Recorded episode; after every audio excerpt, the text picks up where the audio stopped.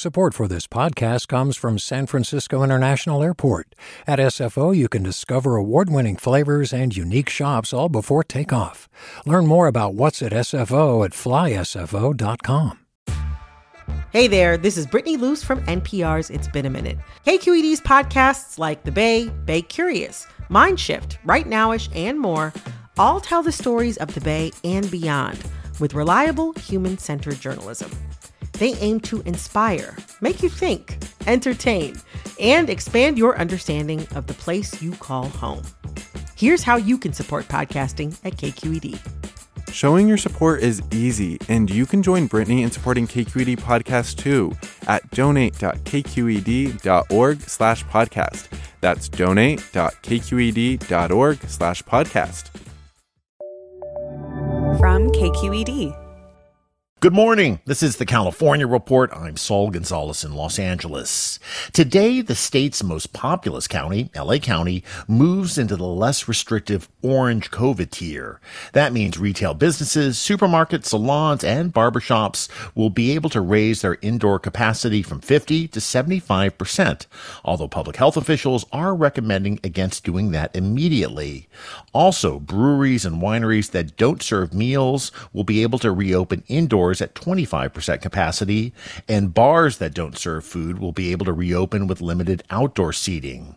LA County Public Health Director Barbara Ferrer says the county waited a few days to allow businesses to increase capacity to make sure their COVID 19 numbers continue to trend downward. It is always a, an effort to balance our need to move forward on our recovery journey, which thankfully we're able to do because our numbers uh, really indicate much less community transmission. Uh, but we want to protect ourselves and make sure that we don't do anything with haste or not carefully um, because we really can't afford uh, to see our case numbers still go back up. LA County also wanted more workers to be able to get vaccinated. Over the weekend, the county dropped below 600 people hospitalized due to the virus for the first time in months. And looking ahead, California will allow indoor gatherings like concerts and theater performances and private events to restart with restrictions beginning April 15th. With more on that, here's KQED's Michelle Wiley. In the announcement on Friday, state officials said low coronavirus case numbers, coupled with the availability of tools like rapid testing and vaccines, have allowed for larger gatherings to happen. According to the new guidance, attendees will have to provide proof that they've tested negative for the coronavirus within 72 hours of the event or that they've been fully vaccinated. For now, officials said the state will not be involved in verifying these credentials, but instead expect the private sector to be part of the process. They hope that the reopening of events like this will incentivize people to get vaccinated. Venue capacity will depend on what tier the county is in. Facilities may also establish fully vaccinated sections where people can sit close together, but masks will still be required. For the California Report, I'm Michelle Wiley. LA County is also expected to update its own travel advisory today after the CDC issued new guidance on Friday that people who are fully vaccinated can travel safely. The CDC says that people who are fully vaccinated do not need to get tested or self quarantine when traveling, although they still must follow safety guidelines like wearing a mask and social distancing. It's unclear if the revised guidelines will fully align with the federal guidance. LA County has required that travelers travelers who travel from out of state or from outside the U.S. self quarantine for 10 days. A temporary shelter for unaccompanied migrant children that's opened at San Diego's Convention Center is expected to reach its maximum capacity in the coming days. Nearly 1,200 teenage girls and some boys, mostly from Central America, are being sheltered there, but there's room for only a couple of hundred more. In addition, over 130 of the children have tested positive for COVID. They've been separated from the rest of the minors and are living on a different floor at the convention center. Meanwhile, federal authorities are considering two more facilities in California to temporarily house unaccompanied migrant children. The Department of Health and Human Services has asked to use the California National Guard's Camp Roberts, located near Paso Robles. A Pentagon spokesperson confirms that they have received the request. The city of Long Beach's convention center could also be used as a temporary shelter, according to the Long Beach Post, but city officials haven't confirmed any talks with the federal government. Meanwhile, California is home to an estimated 900,000 undocumented immigrants who came to the U.S. as children, many of whom are waiting for the Senate to pass legislation that would offer them a path to citizenship. The House approved such legislation last month. KQED's Farida Jhabvala Romero reports on one California dreamer working to achieve permanent protections. In September 2017, Gabriela Cruz watched in shock as the Trump administration announced it was ending Deferred Action for Childhood Arrivals, or DACA. That was like a, a big wake up call for me. The Obama era program had allowed her and hundreds of thousands of other young undocumented immigrants to work legally in this country and be safe from deportation. Also felt like I I could live my life in peace and look forward to a future. At the time, she was 27 and working at a mortgage bank in Santa Cruz, where she has lived since her mom brought her from Mexico as a baby. Losing DACA would have meant going back into the shadows. She had to do something, so she and her mom started selling hundreds of homemade tamales to raise money for a trip to Washington, D.C. with other DACA recipients. Young immigrants were gathering again before the Capitol to rally in support of the DREAM Act, which was introduced in Congress for the first time in 2001. I am! Somebody! Somebody! And I deserve! And I deserve! Full equality! Full hearing and being a part of chants and protests like this one made her realize she could not live her life in fear. She became a full time organizer. This is about demanding dignity and equality for our community. Cruz is now 31 and the California coordinator for United We Dream, a national network pushing to legalize undocumented immigrants. Part of that is getting this year's DREAM Act through the Senate. That bill would offer a pathway to citizenship to an estimated 1.7 million dreamers. Polls show Americans overwhelmingly support that, but the proposed legislation needs 60 votes to pass in the evenly split Senate immigration advocates and undocumented young people in particular have a very difficult hill to climb. Tom Wong directs the U.S. Immigration Policy Center at UC San Diego. So the question is where do those additional 10 votes come from, assuming that Democrats hold party line? For now, United We Dream and other advocates say they've been meeting with Republican Senate staffers and trying to pressure senators like Marco Rubio of Florida.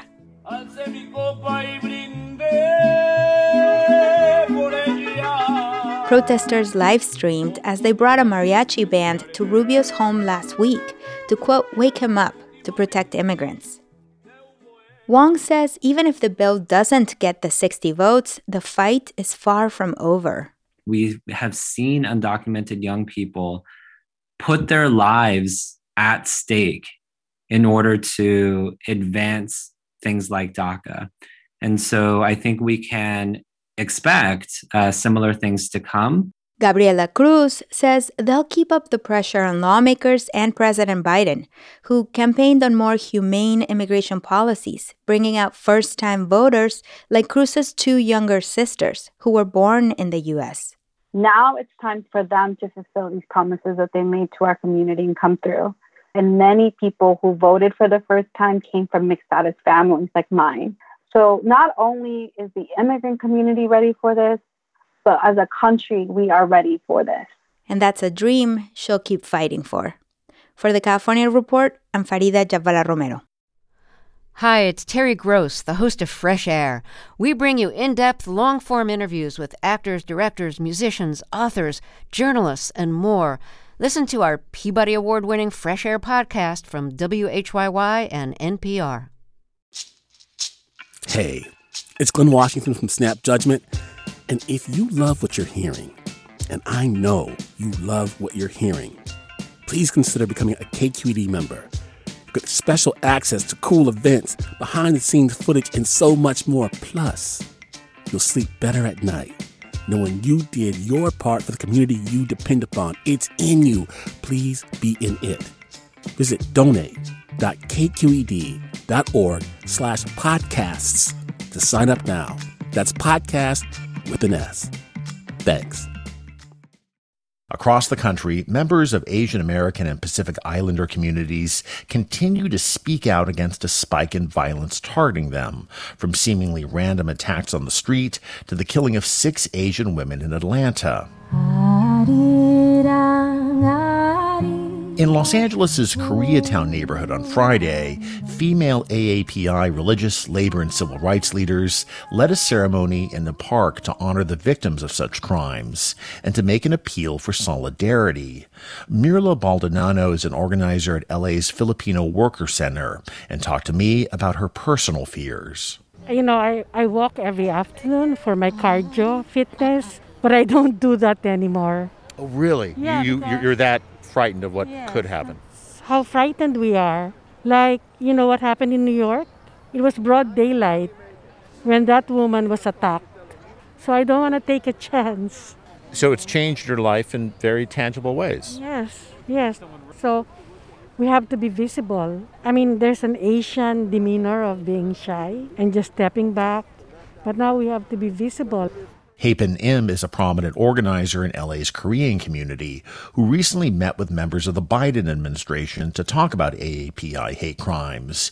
She says it's often been historically difficult for Asian Americans to get attention for the challenges they face. I think that Asians, we stand in this no man's land uh, where we get none of the privilege of white privilege, and we also then lack the solidarity with other communities of color when we're suffering together, and also none of the investments that are made are given perhaps to help advance communities. And yet at the same time, I am grateful again that in this window that so many allies have come to stand with us I know you, you spoke to Vice President uh, uh, Harris recently. Yes. I saw you speaking to the city attorney here in this park where we are today. Do you like what you hear, either from local leaders to national leaders who seriously want to respond to this? So, yes and no. I actually don't like what I hear in the sense of that their their uh, sympathy only goes so far. And I've spoken to state senators, the sheriff. I've been, I, I've talked to so many people. Heard a lot of pretty words. Yes. However, yesterday, for the very first time, I saw something that was very hopeful. Two things. So, first of all, we've been advocating when people make comments about black brown communities to include Asians. And you know what? President Biden said black, brown, and Asian Pacific Islanders. This is like hallelujah. I, I right, was like. I was celebrating because that's something I've been fighting for, right? And then, and so I would love to see that just throughout this country that we're all in this together. We're in that same solidarity. Now, the second piece that I thought was that the COVID task force, they announced the COVID task force was creating a subcommittee that focused on xenophobia. And so for me, that was hope. So, yes, uh, it's a yes, no, yes, no. That's Korean American activist Hyepin Im. Roughly a million Californians could soon see additional food assistance under a settlement agreed to recently by the Biden administration. KQED politics reporter Guy Marzorati has more. At the start of the pandemic, Congress passed an emergency expansion of food stamps, sending around a 100 extra dollars a month to low income households. But the Trump administration blocked the extra benefits from going to families who already received the maximum $194 a month through the program called CalFresh in California. Participants in California sued the Trump administration. Now, the Biden administration says it will settle the suit and start issuing the extra food benefits. For the California Report, I'm Guy Marzorati. And finally, a nearly 30 year wait for the Stanford Cardinal has ended, with the women's basketball team capturing its third national title, defeating Arizona 54 to 53 yesterday. The Cardinal ended the season with a 31 and 2 record. They last won the NCAA title in 1992. Senior guard Kiana Williams spoke after the game about the challenges they faced this year. I don't think any other team um, in this tournament had to, you know, live out of a suitcase, live out, live out of a hotel for, for 10 weeks uh, during the season. Um, and we had to do that because that's how bad we wanted to play. The team was forced on the road for nearly 10 weeks because of COVID 19 regulations in Santa Clara County, spending 86 days in hotels. Sophomore Haley Jones, who had 17 points on Sunday, was named the tournament's most outstanding player. And that's the California Report for Monday, April 5th. We're a production of KQED Public Radio. I'm Saul Gonzalez in LA. Thanks for listening and have a great day. Support for the California Report comes from the law firm Perkins Coie, a trusted legal advisor to innovative companies and industry leaders throughout California and the world. Learn more at perkinscoie.com. Eric and Wendy Schmidt, whose philanthropy includes Schmidt Ocean Institute, working to advance the frontiers of ocean research, sharing the connection between life on land and life at sea with everyone everywhere. Stanford Medicine, protecting your health and providing dependable care with safe in-person appointments and video visits. stanfordhealthcare.org slash adapting care. Do you love learning about the San Francisco Bay Area? Its history, its people, its unique blend of cultures? Then you should check out the Bay Curious book. I'm Katrina Schwartz, editor and producer on the Bay Curious podcast, and I'm here to let you know that for the month of May, we've worked out a sweet deal for KQED podcast listeners. Right now, you can get the Bay Curious ebook for $1.99. That's right, $1.99. Just search for Bay Curious wherever you get your ebooks or find a link in our show notes. This offer does expire at the end of the month, though, so you'll want to act on it fast. Happy reading!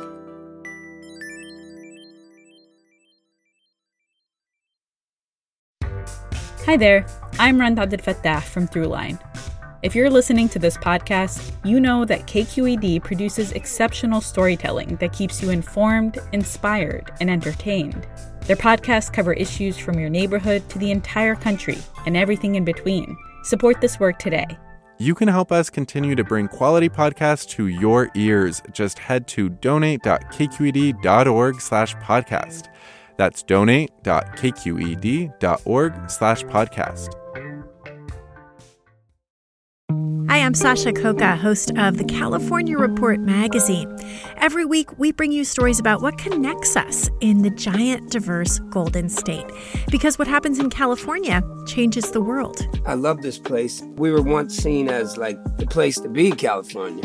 The land of milk and honey. That's where you go to Sunshine State, but we just have challenges right now. KQED's California Report magazine. New episodes drop every Friday, wherever you get your podcasts.